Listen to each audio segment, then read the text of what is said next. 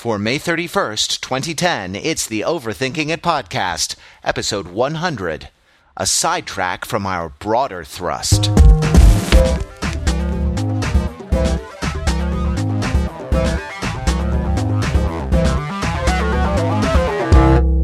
Welcome to the Overthinking It podcast, where we subject the popular culture to a level of scrutiny it probably doesn't deserve.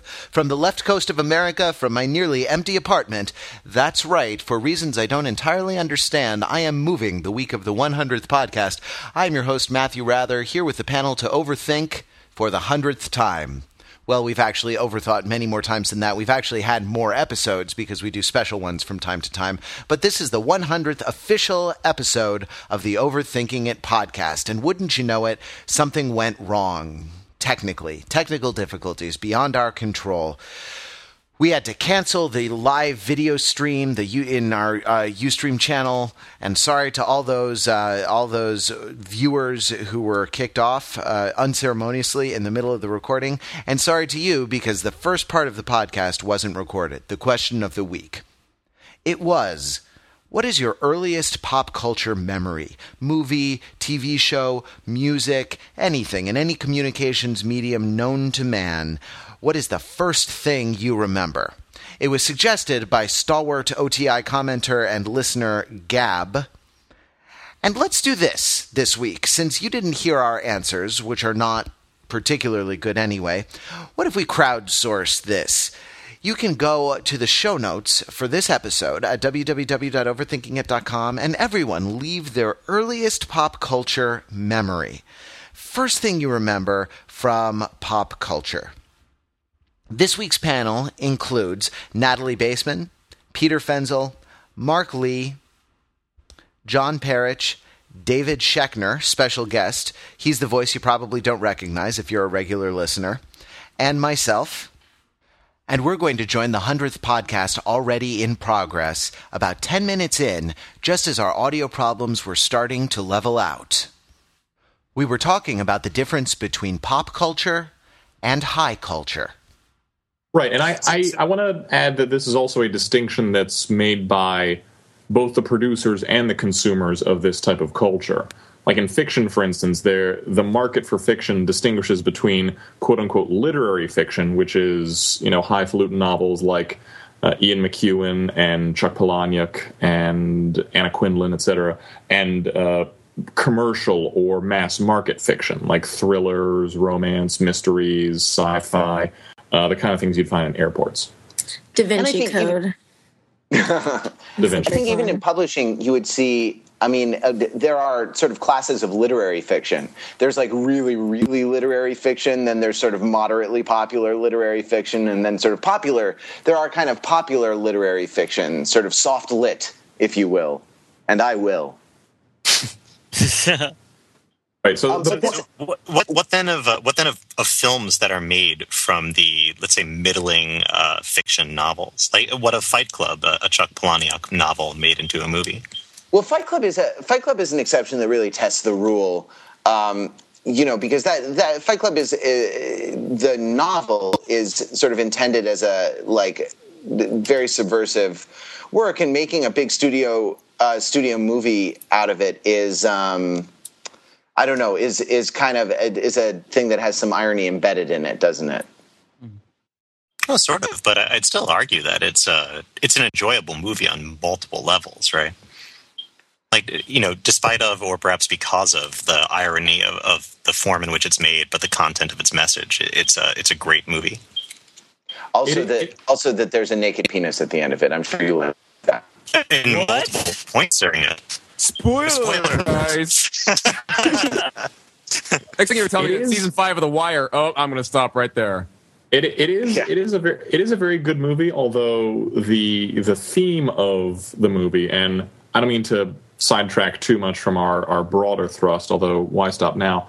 Uh, the theme of the movie diverges notably from the theme of the novel, and this is something I I heard uh, Palahniuk speak on fairly recently in that he wanted the novel not just to be about the, the sort of nihilistic culture of people looking for ways to define themselves through uh, through self destruction, but uh, was also supposed to be about uh, that sort of what he calls the emotional scam getting exposed.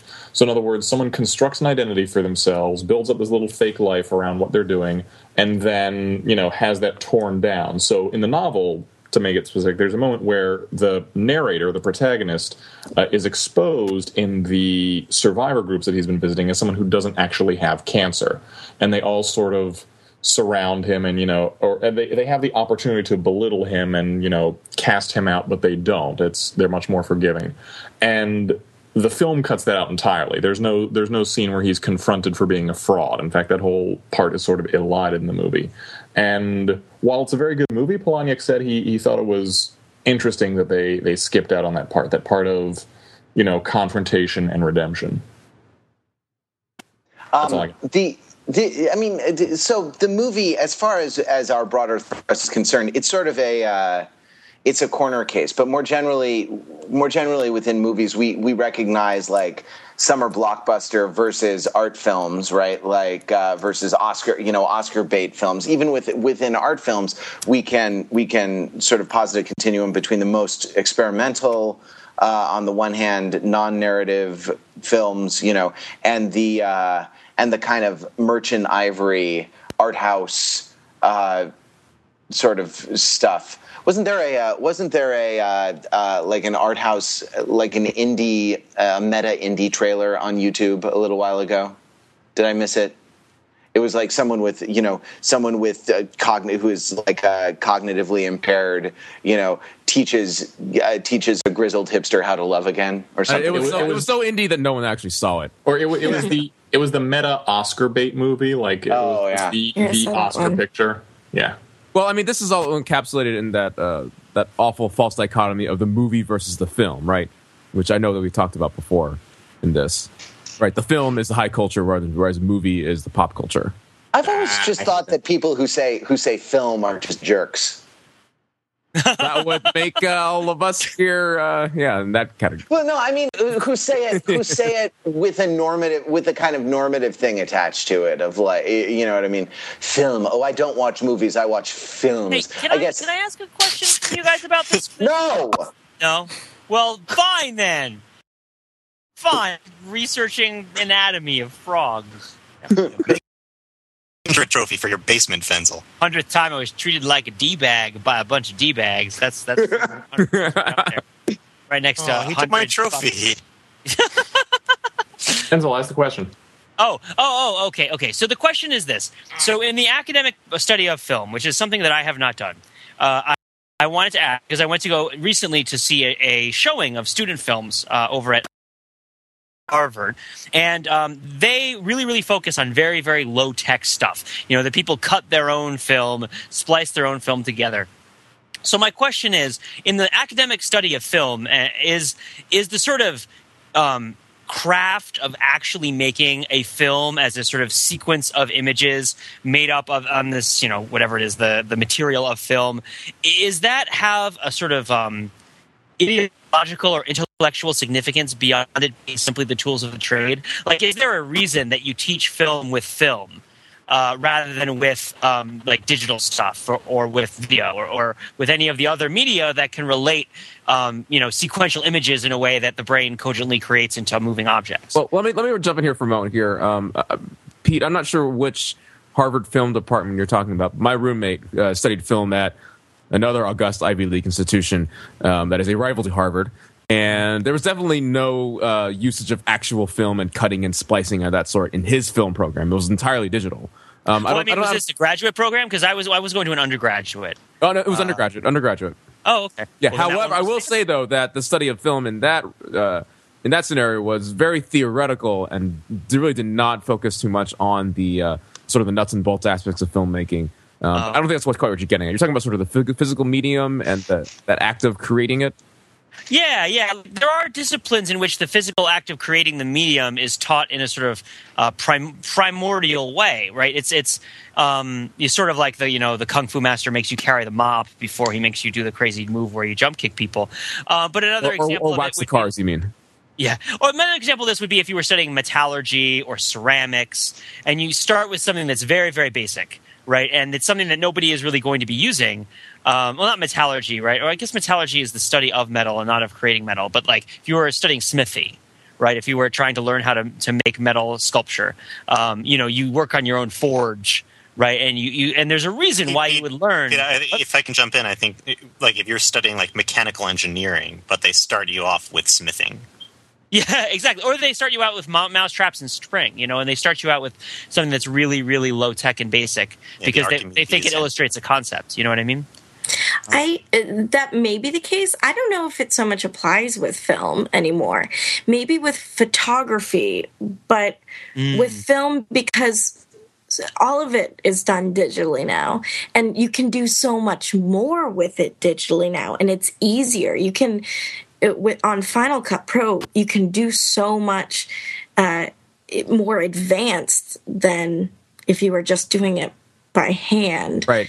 Let me, So- let me let me let me offer an analogy here. Like saying that uh, film students need to start, you know, learning how to make movies by, you know, shooting on film and manually splicing movies together is saying like authors need to learn how to write by uh, setting type with metal type and, and an old school printing press. Like it's so divorced from the actual the, the, the actual mechanics of what's important about making it. Well, there's, I, I mean, there are film programs and there are, there are film programs. Like it, it depends on a lot of, it depends on a lot of things. And Mark, I mean, you sound the person you described sounds like they were in a like a film studies or film criticism program, Film studies, yeah. uh, as a you know, as opposed to a. Uh, sort of as opposed to a kind of trade school film school you know you know what i mean which uh, most of the grad school programs are which are aimed at uh, tr- turning out graduates who are who are filmmakers rather than kind of professional understanders or critiquers of film. But even within that, within the sort of filmmaker thing, there there there is a split between like the art school sort of film school, which tends more towards the uh, uh, more towards the uh, use of film as a uh, an artistic medium, and the the you know entertainment business film school, which tends uh, towards more towards um, film as a uh, as a, a commercial enterprise or as a as a commodity kind of thing that you're that you're producing uh, that has artistic elements, but is is primarily a commodity. And I, I think that in in a lot of the cases, the more art school oriented film schools, I mean, uh, the ones where you would see filmmaking taught alongside sculpture and photography and painting and and you know graphic design and and things like this, uh, you'd be more likely to see those working with working with actual actual film and some of the more some of the more film as commodity programs, uh, some of the more entertainment business focused ones, working with. Um, uh, you know, uh, more digital things. You know, it's funny because uh, here here in LA, uh, you know, there are two big universities, right? UCLA and USC. One of whose film schools uh, has people start off with uh, eight and sixteen millimeter film, and the other of whose film schools uh, is digital end to end, which which is more the practice of the industry these days. Um, but it's it's yeah i mean i, I agree that like uh, there doesn't seem to be a ton to be gained with starting out um, on film because it's it's it's expensive less flexible and uh, not the way not the way that the the industry is going i'll say this I though wonder- about Oh, go ahead. no i'm not i'm going to go in a different direction so if you if you want to Oh, I, keep this I was going to say, I, I could imagine, uh, you know, if for the more artistically minded program directors, that you could see it as, um, as a way of sort of avoiding a new generation that would exemplify the like the cautionary tale of George Lucas, right? Like you're shooting on film. If you're shooting low tech, it, it forces you probably more about the construction of your shots and, and the way that you're going to accomplish the kind of visual that you want than by just saying, all right, well, we can add, you know, we can add Hayden Christensen's hair in post. You know, I, I, it doesn't matter. We can do anything we Is want. his hair removed in some sort of horrible accident? He, he actually there's, there's, a, there's a, a story that like he forgot to put on a wig. He had shaved his head for the final scene of um, of uh, Revenge of the Sith, and he was like wearing a, a wig for a bunch of the other shots that were at the end of the shooting schedule, and like he had forgot to put on his wig for this one scene. And Lucas like refused to reshoot it. He's like, we can just add his hair in post. Okay, see now that says so much about our perception of George Lucas that I can't tell if you're joking about this or not. No, I, this, this is. I mean, I don't know if this is true or this is total apocrypha, but this is so- like a story that I've heard. The fact that it is even plausible Yeah, Just that- exactly. yeah, yeah. But but I guess what I'm saying is that you know when you know mu much of the history of film is is the history of people trying to tell stories where the construction of their medium is incredibly limiting and a lot of their creativity goes into the technical aspects of how they're going to manage to pull off what they want to show given the limited resources available to them.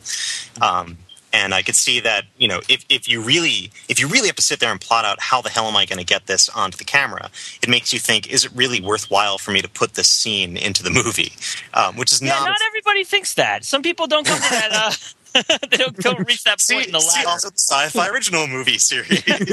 Grizzly fate. it's a bear. Anyway, go on. Atlas versus Megasloth. Yeah, exactly. That reminds me of just as one to, keep writing on on Schechner's point there.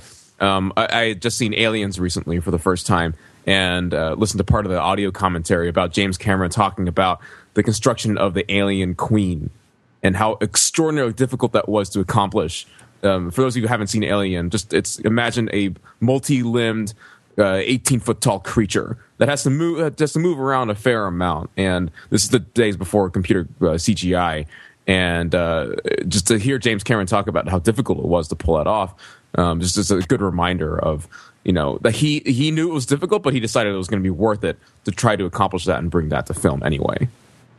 And it's so much more effective, I feel. Just the when you look at old even old Jim Henson movies, how creepy those characters were, even if they weren't necessarily supposed to be creepy.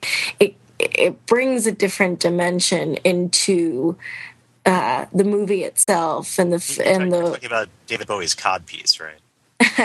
exactly. Well, hold on, Natalie. You were the one. You were the one just a second ago going. You know, uh, uh, supporting sort of Final Cut Pro and how, how easy it, it makes things. But now, now you're now you're. You know, Well, where do you come down? High tech or low tech? it's- Come on, inquiring minds want to know. Well, the it, I think the ease uh, of the technology, what makes it better, I think, or the reason why we shouldn't ignore it, is it makes it easier for more people to do it. It means that a high school student can go out with a mini DV camera, take it home, plug it in, import it into iMovie, and come out with something that uh, could not look terrible.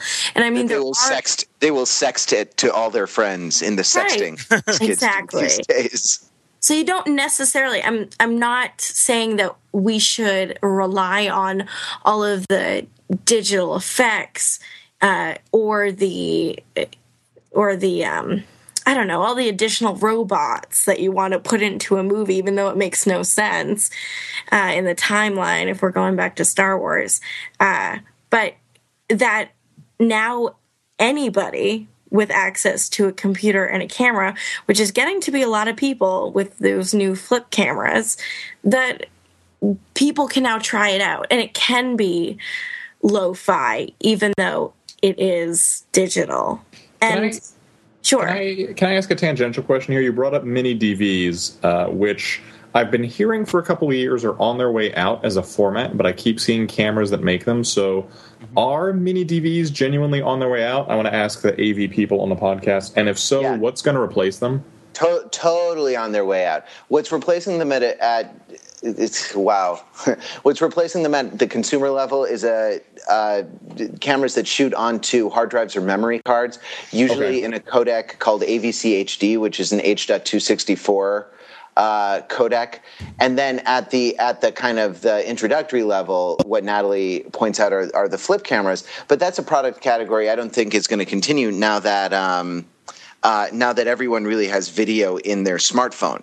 And so I think at the entry level, you're going to see smartphone video. At the consumer level, at you know, uh, at the level of like mom and dad taking videos of Junior, it's going to be uh, recording onto to memory cards and AVC HD. And uh, at the high end, it gets a little more complicated. That's right. We are overthinking consumer electronics for you here. No, on- this is actually, Notably- we're, we're actually Overthinking uh, and diff- doing doing something different than we normally do. We're talking about the production, uh, the creation, the creative process, much more so than we typically do. I think we often more focus on the end product of what we see on the screen, what we listen to in our headphones. And we, we don't think as a whole, a whole lot about Um, that's just sort of the, the nuts and bolts of actually make bring something into being. It's very here's, here's the thing. Here's the thing about making it easier. I, I agree, Natalie, that the, the effect of democratizing access to the means of production is, on the whole, a good thing because people can get things out there who uh, had been previously prohibited from getting things out there on account of it costs a lot of money or they don't have access to to certain things. And I think that the the way that that's really going to have the biggest social impact is in the developing world where. Um, uh, where stories can now get out, can be communicated, where there just wasn't the technology to, to communicate them before. Uh, but for you know, for people who had access before and suddenly um, suddenly have access to sort of cheaper, easier tools, uh, when when everything is easy and and nothing is hard, you're not thrown back on your resources in the same way. And I think that that uh, on an artistic level, I think creativity takes a hit. We all become little George Lucases. And this is a syndrome uh, akin to what happens on the internet generally. Everybody knows everything about everything. Suddenly, everyone knows what a, a cochlea is, right? Because you can just go and uh, you can just go and Wikipedia that, and so everyone knows everything about everything. We're all like we're all entertainment moguls with um, with our Monday morning box office results on the internet. And we're all scientists with our understanding of oil and water and the oil spill, and we're all you know, we're all experts at business, you know, uh, reading the Apple blogs and thinking about Apple and Google and things like this. We're all we're all sort of yeah. we're all sort of talking we're all sort of talking head experts, but our our knowledge is a mile wide and an inch deep. And I I, I have seen something similar happen to creativity. Um, sorry, Dave, I don't mean to keep interrupting you. I, I, have seen something similar happen to creativity with people who have access to all these easy tools. And it's happened to me sometimes when, when, when, when nothing is hard, uh, then you're not forced to be creative anymore. Yeah, uh, actually, uh, all I was going to say was effectively the same point. Is like all this really does is even more than before commoditize good ideas. Like anybody can pick up a camera and start shooting something, but you know, it, like it, when that's true, the people that'll really stand out are the people that have you know. You mean it shifts? It shifts the, to shoot. It shifts the value. It shifts the value onto onto good ideas. In theory. Yeah. Well, yeah, I, I, happens. I still, in, in skimpy clothing. I, I still have I still have faith that even if the field gets a lot more noisy because everyone can entry or because everyone can entry. I'm sorry, that's the second part of the because everyone can enter. Are you being translated, John? because everyone can enter, uh, the the qu- quality will still out. That you know, as the as the barriers to entry lower, also the means of disseminating information by which you know th- people sending links or sending things around saying, "Hey, this is great," uh, also becomes cheaper. So the cream is still going to rise to the top. Yeah, I mean, sure, uh, the, and the, actually, you know, paradoxically, being a being a huge hypocrite, the democratization of distribution in the form of you know cheap internet video uh, is what is what makes that possible. Because now we can all see, you know, the short film. It's not you know, it's not like we have to go to Harvard to see the short film series. You know, those movies could be on YouTube, and every, anyone in the uh, anyone in the world could see them. This is, I mean, hey, we we are this very site and this very radio program that you're listening to is a product of that, right? Like the you know several thousand people who are interested in us what we think of popular culture or technology or the means of production or our own hundredth episode uh, can find us and listen to us and don't and don't have to. Um, uh, you know, don't have to go through. We don't have to go through a newspaper or a magazine uh, where we um, where we will uh, we would never really get um, we would never really get traction there because we don't have that kind of wide appeal. So uh, having the blog or having having the podcast, like I you know I can't imagine this happening on the radio. Uh, you know. One of the things about this whole like sort of larger discussion about the democratization of media and distribution that always kind of interests me and piques my interest is that there's often this talk about well, the, you know, we said the cream is going to rise to the top, and the, the, stuff that is really successful and is good is going to rise to the top. Uh, I wonder if we really consider the really the sort of shudder that all this sends through the idea of there being a top. And it's it's sort of like if you think about it this way, you know, you have a business, right? And there's uh, maybe you have an industry where there's a bunch of businesses, and the businesses start hiring lots of interns and like great like we can get the experience we need to get a job and they and they get the internships and they follow up on the internships but then they realize maybe eventually maybe they never realize it but what has happened to them is that the jobs that they were aspiring to get are now jobs that are done for free by interns so um, there's something to be said for the fact that the idea of a top itself although it's been legitimized culturally uh, and, and, through the work, of course, of, of, various artistic people as well as business people um, and the fundamentals of the industry, um, is perhaps more a product of the business than we would like to admit. Um, this whole idea of there being a top, this whole idea that if you're going to be successful on YouTube, you'll eventually become successful everywhere uh, maybe that everywhere is changing, and maybe we need to consider whether it's good enough to be successful for the people that listen to you or watch you, and why are you really doing it in the first place? Right? Are you doing this it to make it big?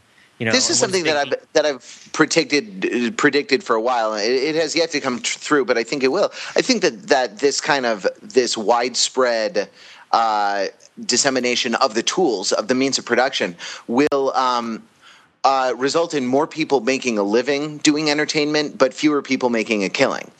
Uh, you know that that there will be people who can sort of uh, who can who can just sort of get get by, and that being an entertainer or being a personality on a small to medium scale will be a you know a career choice for every self obsessed twenty and thirty something uh, on the internet. Well, it's what's happened with the globalization of the international manufacturing supply chain, too. There's a lot more people working in manufacturing, but there's a lot more of what people who have come to expect there to be a certain high uh, standard of living associated with working in manufacturing. There's a lot fewer people who can achieve that. Right, so so you can have many, many more people in parts of the world where there was no such opportunity getting factory jobs that give them new opportunities. But this, the idea that you can, you know, have a really nice house and support a family on a manufacturing income is in the developed world is is shrinking drastically. And these two trends are difficult to reconcile because we either want to play it positive or play it negative and it's hard to see both sides of the story.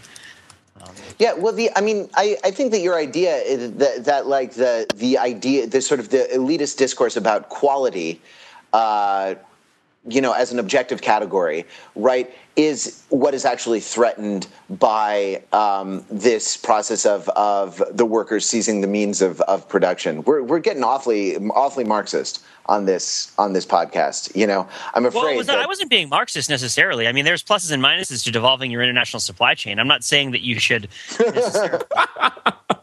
I mean, look. I mean, look. You know what I've said about this before.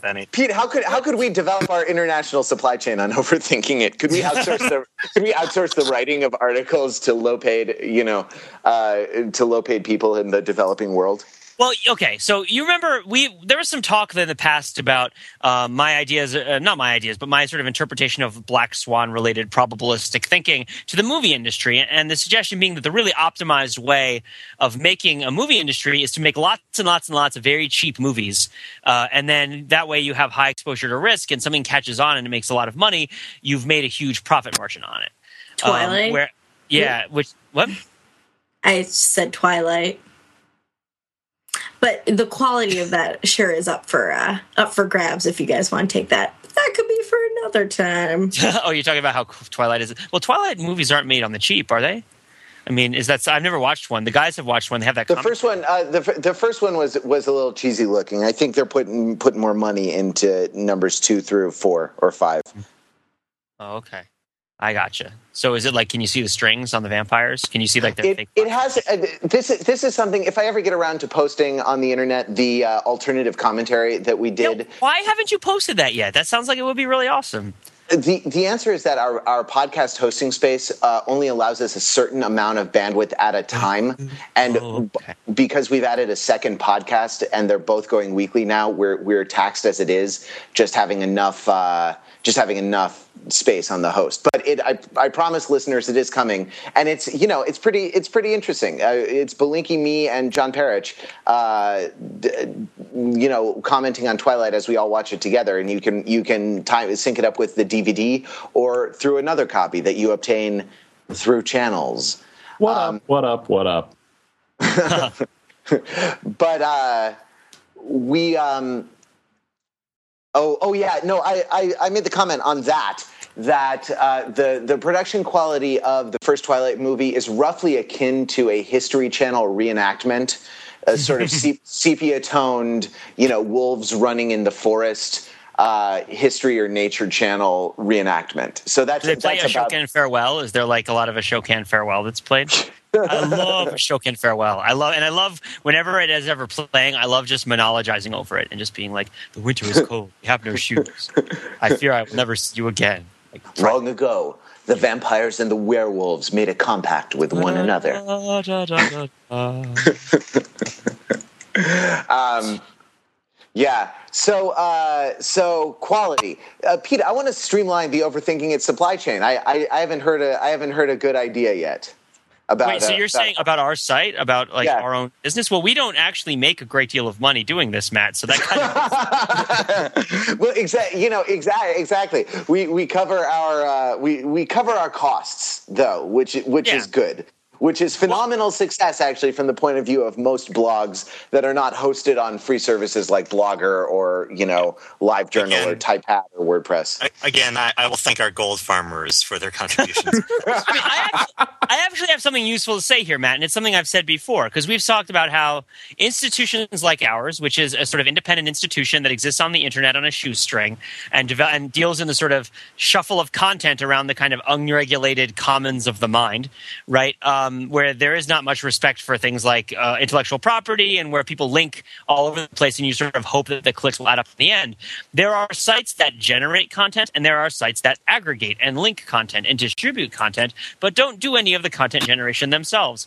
And the question is, why would you want to be one of the sites that actually generates content when you can be one of the sites that aggregates content and do a lot less work and get the same ads and page views? Like, why not just go to Overthinking It, copy one of their articles, and put a Google ad next to it? And even if you only make one tenth of what the bountiful, bountiful Scrooge McDuckie and hordes of cash that Overthinking It makes from its freaking Google ads, um, then uh, you know you still made more per unit of work than the Overthinking It people have. Um, and I think the the answer is is sort of the answer that drives this whole thing is that we don't. Even when you do it for the money, you're not really doing it for the money, right? You're seeing uh, people who do this out of like love and compulsion and a whole bunch of other reasons uh, that that creates this really powerful economic incentive, this war- this warping incentive to the business of of writing. I mean, think about all of the industries where there's so many barriers to entry and, and so much. I mean, what's the minimum wage of an internet writer? You know, like negative five, or there's not even a number for it. Um, yeah, the, yeah. You pay. You pay yeah, to exactly. work.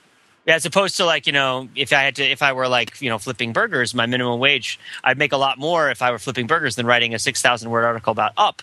But you know, that's, there's so many people who want to do it is the thing, and there's so many people who can do it. That to do it in this in this environment where you know not only are you have so much competition for almost no revenue, but other people can just steal it, uh, and you sort of have to be okay with that. And, and I mean, you are and we're not huge like copyright you know like crackdown people here you know there's there's a new there's a new normal that you know as much as big businesses want to acknowledge it is kind of out there and they have to live with it in the world because we don't have fancy lawyers like everybody else. You know like like this is the reality, I guess, is what I'm saying, and and, uh, and I think that does inform how the supply chain works. And if we wanted to be more efficient with our supply chain, we could stop writing articles. You could fire all of us, and you could copy everything off Cinematical or something. I can. I never. I never hired any of you, so I can't fire any of you.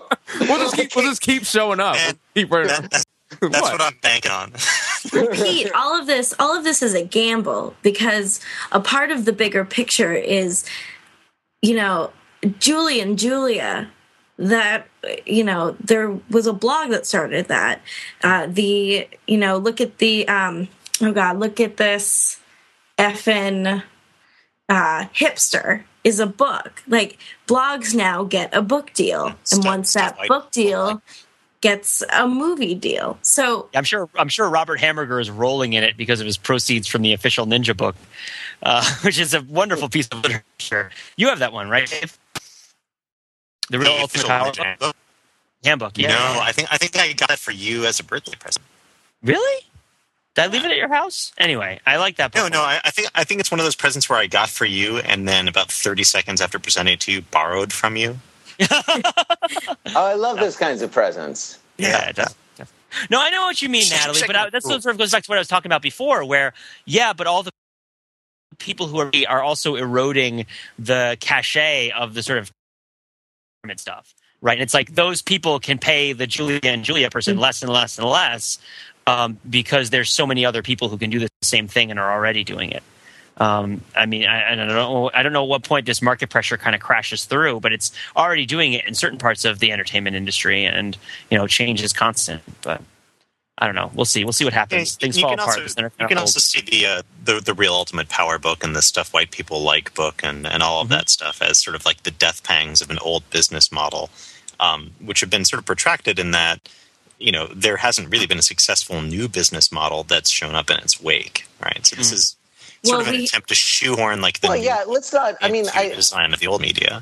I don't know. Like, let's not let's not write out the print business yet, which still makes you know twenty two or twenty three billion dollars a year, more than either the movie business or the uh, or the music business, right? Like, yeah, maybe Yeah. they're maybe maybe they're on their way out, but um, No, I, I think I'm not saying in terms of um, dollars and cents just yet, but but more that like the idea that uh, a person would come across, you know, meme type uh, um, social trends in the form of like a, a joke gag book in the front table at their borders.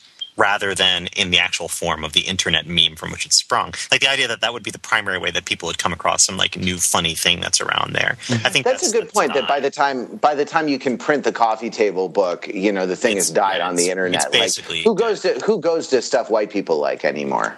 Right, right. I mean, Which- which does- really. which- Plus, if, if we're if we're talking, Yeah, white if we're people no longer like stuff white people like. if we're talking the importance of media through through sheer dollars generated from first order sales, video games beats everything we've talked about so far. I mean, the, the video game industry last year, in terms of direct sales, I mean, movies movies made slightly more due to uh, DVD sales and foreign rights, etc. But uh, there were more. I mean, the video game industry sold uh, made more in sales than the movie industry did in in box office sales Yeah. uh, last year. At the American time, American box office. American box office, yes. No, Although at I'd, the I'd be willing to bet time, uh, globally. at at the time uh, when when GTA 4 was released, it was the single largest um, media object opening of all time. Right? They I still- sold yeah. more on its first day than any movie, any book, anything that had been put out before. Are you any talking album. about Call of Duty 4? Uh, Grand Theft Auto 4? I, I think I'm about two or three years behind the times here, but like I, I, I know about- I know that's true of Call of Duty 4. I, I didn't. I mean, if it, Yeah, I think- it could be true of GTA 4 as well, but I, I mean, I know it was definitely the case of, of Call of Duty 4. Like the, Yeah, the I, sales. think, I think COD behind 4 like bested it, but yeah. And then you I got still- to then you got to shoot up Russian civilians in an airport. or Awesome, uh, crash your car and pick up a prostitute. So pretty much either way, you're winning. in the video game. So yeah, I believe that the first video game to beat the Hollywood, uh, the top movie from Hollywood, um, on its opening weekend in terms of sales was probably the Ocarina of Time, which I think beat A Bug's Life, and I, I think that that's Ah. rattling around in my head from some old epi- issue of Nintendo Power or something like that, where like. Um, where there is, yeah, where the Ocarina of Time was the first video game to uh, in one weekend. Well, and that's not just as a category; that shows Yeah. you the rise in sales of video games, but also that they come out faster, right? And they've come out Ironically faster. enough, later on in that same issue of Nintendo Power, they gave the A Bug's Life video game a 9 out of 10. Yeah. this is a must-have. This is not a rent. This is a. It's Look, the most Clayton unbiased source in media reporting. Did Nintendo Power ever give a bad review to a Nintendo video game? Oh yeah, I. I, I know Blinky has researched this. it's pretty rare. Wait, wait, is, is Nintendo Power like the, the propaganda arm of Nintendo? Like uh, It's- like the like the like the Pyongyang It- it's, Times it's, it's the, for it's the Kim Jong Il. Pravda of Nintendo. Uh, they, uh, I, I had a subscription to Nintendo Power for probably a decade, and while I never saw them give a bad review, you could tell there were some that they devoted really in-depth coverage to, and some they just kind of threw in as, "Oh, by the way, here's what's opening this month." So, if you were savvy, that's how you could tell. But but otherwise no. Like uh, for for example, I was severely misled as to the quality of Bayou Billy for the original Nintendo Entertainment System. that game looked much much cooler in the review than it actually turned out to be when you played it. This is very true. This is very very true. It's like oh, it's like three three ti different kinds of games in one. Yeah, but they all stink. You're playing like a bad driving game, a bad shooting game, and like an awful beat 'em up all at the same time. Um, so I know, video um, games. Oh, you go. Pete. No, I was Oh. gonna. I was gonna bring us back. You push us forward. Okay, so I Si se wanted to read very quickly a one star review of the Nintendo 64 Bugs Life video game. and it says as such God I read your an ad in Nintendo Power that said that this game was good in most, if not all, areas. So I went out and bought it. And when I first played it, I was highly disappointed. The levels are too short. Those that are even levels don't even apply to the story of the movie. The graphics stink, and the manner of Flick doesn't look like Flick in the movie. The background and sound music, if there is any, isn't typical. So this person was really sad that Nintendo Power misled him into thinking that the Bugs Life video game for N64 was in fact Let's just- good. And now you know how all of Eastern Europe feels. And and yeah, large parts of China. Hmm. I, I blame the production team. I mean, they, they originally made a, a Three Amigos video game for the N64, and they had to just redo all the sprite work on it, you know, two weeks before release. I blame I blame Amazon for letting this person say these things. I think they should silence. I think Nintendo power must be consolidated. There must be a purge. Like you know, There's no Nintendo power for all us. What? There's no Nintendo weakness. Look, it is if, if you must choose. Uh, it is best to be both Nintendo loved and Nintendo feared, but if you must be one, be Nintendo feared, and that is the nature of Nintendo power.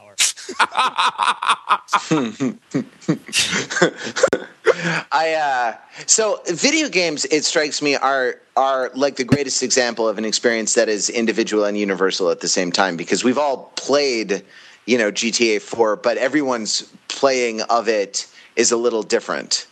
You know, right? That uh, that is that is this. I don't know. Can we circle back and kind of get back a little bit to the idea of uh, uh, navel gazing and sort of popular culture in general, and, and what we do on overthinking it? Because wh- is it is it something? Could could we overthink high culture?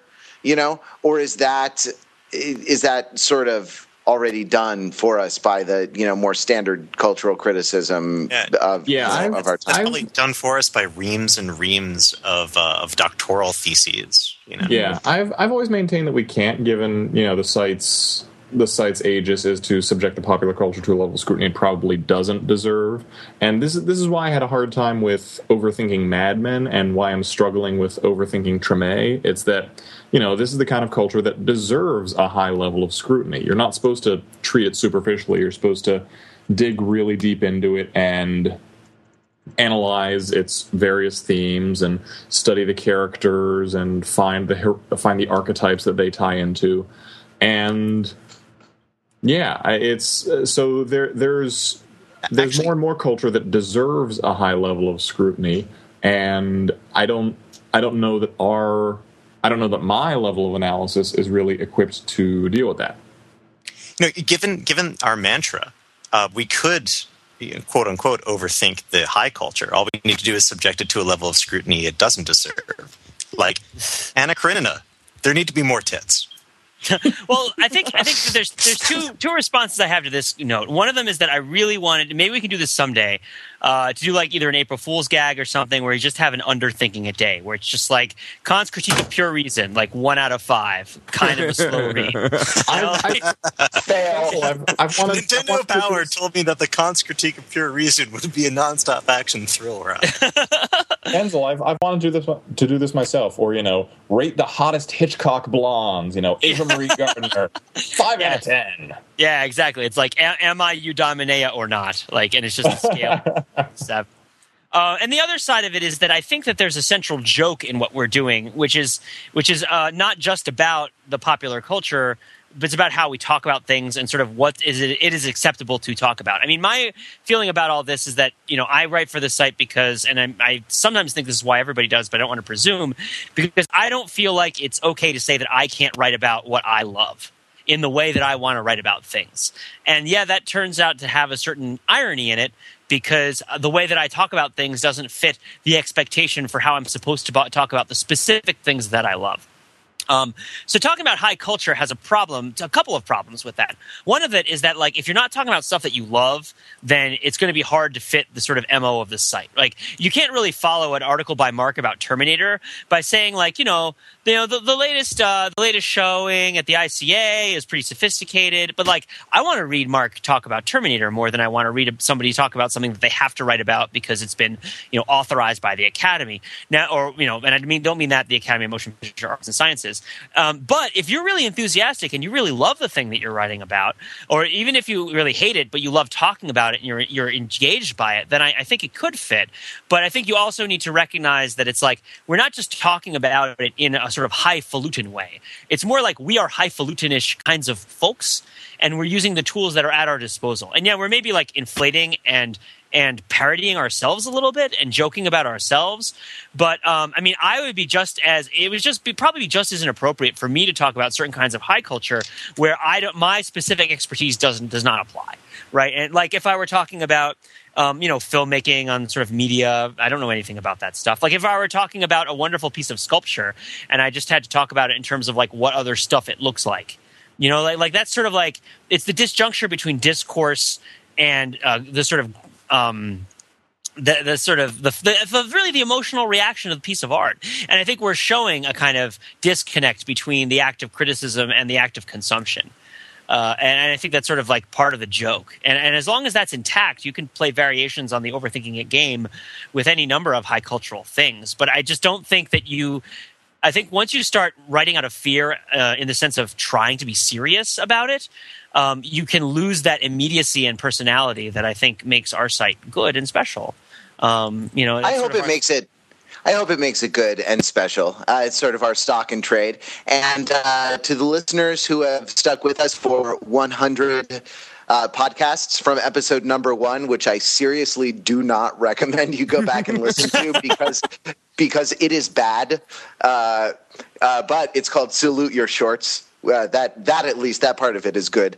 Um, should have, to, uh, overthought that for the hundredth episode. Listen to and overthought that. we should have done an audio commentary on our audio commentary. Do a video commentary on it. Uh, uh, you know, to, yeah. to, now, to, to those of you who have stuck with us, hey, uh, write write in if you actually you can be part of the the Century Club, the podcast Century Club, if you've listened to all 100 episodes.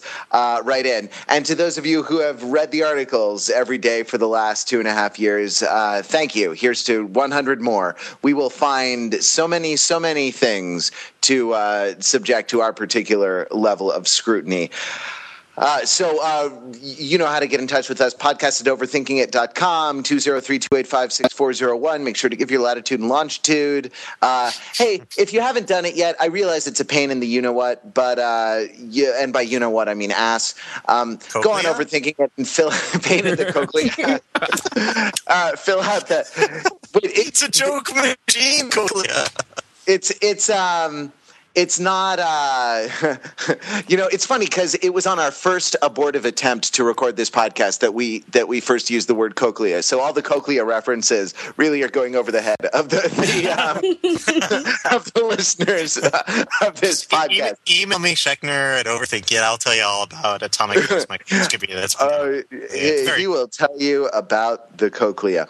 Um, hey cochlea but go on, go on the homepage of the site and take that listener survey. It it uh, it helps us out, even though even though it's kind of a pain for you.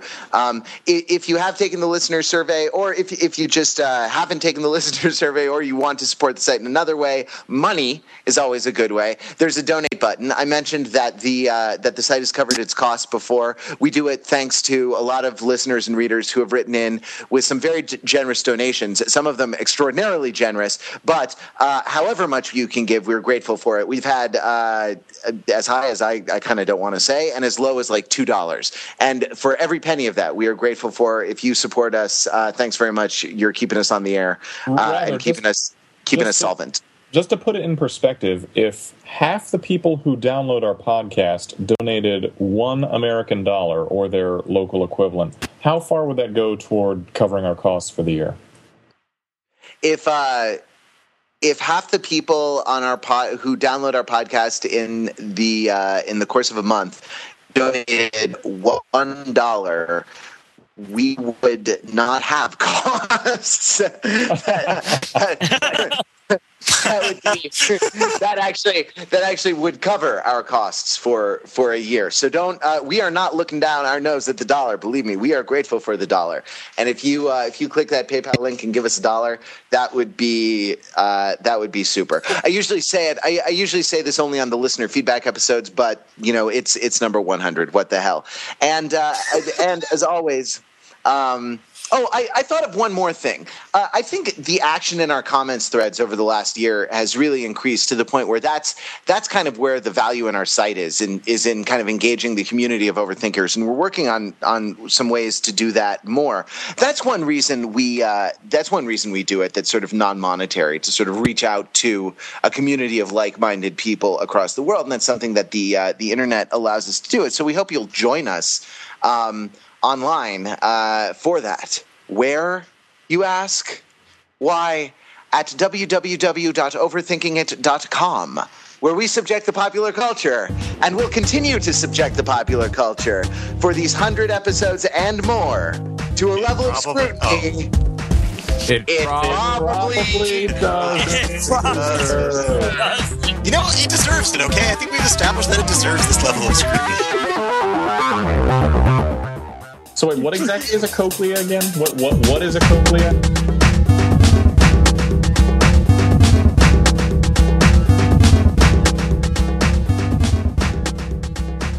Can we just In, in, inside Read your the memo. Read the memo. New cochlea is it.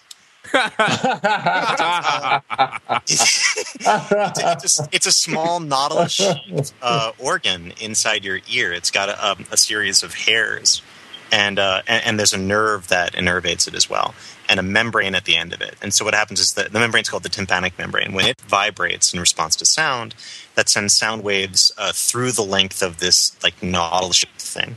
And that causes the hairs to vibrate, and the, the nerve detects the vibration. I'm of the hairs. bored. More tits.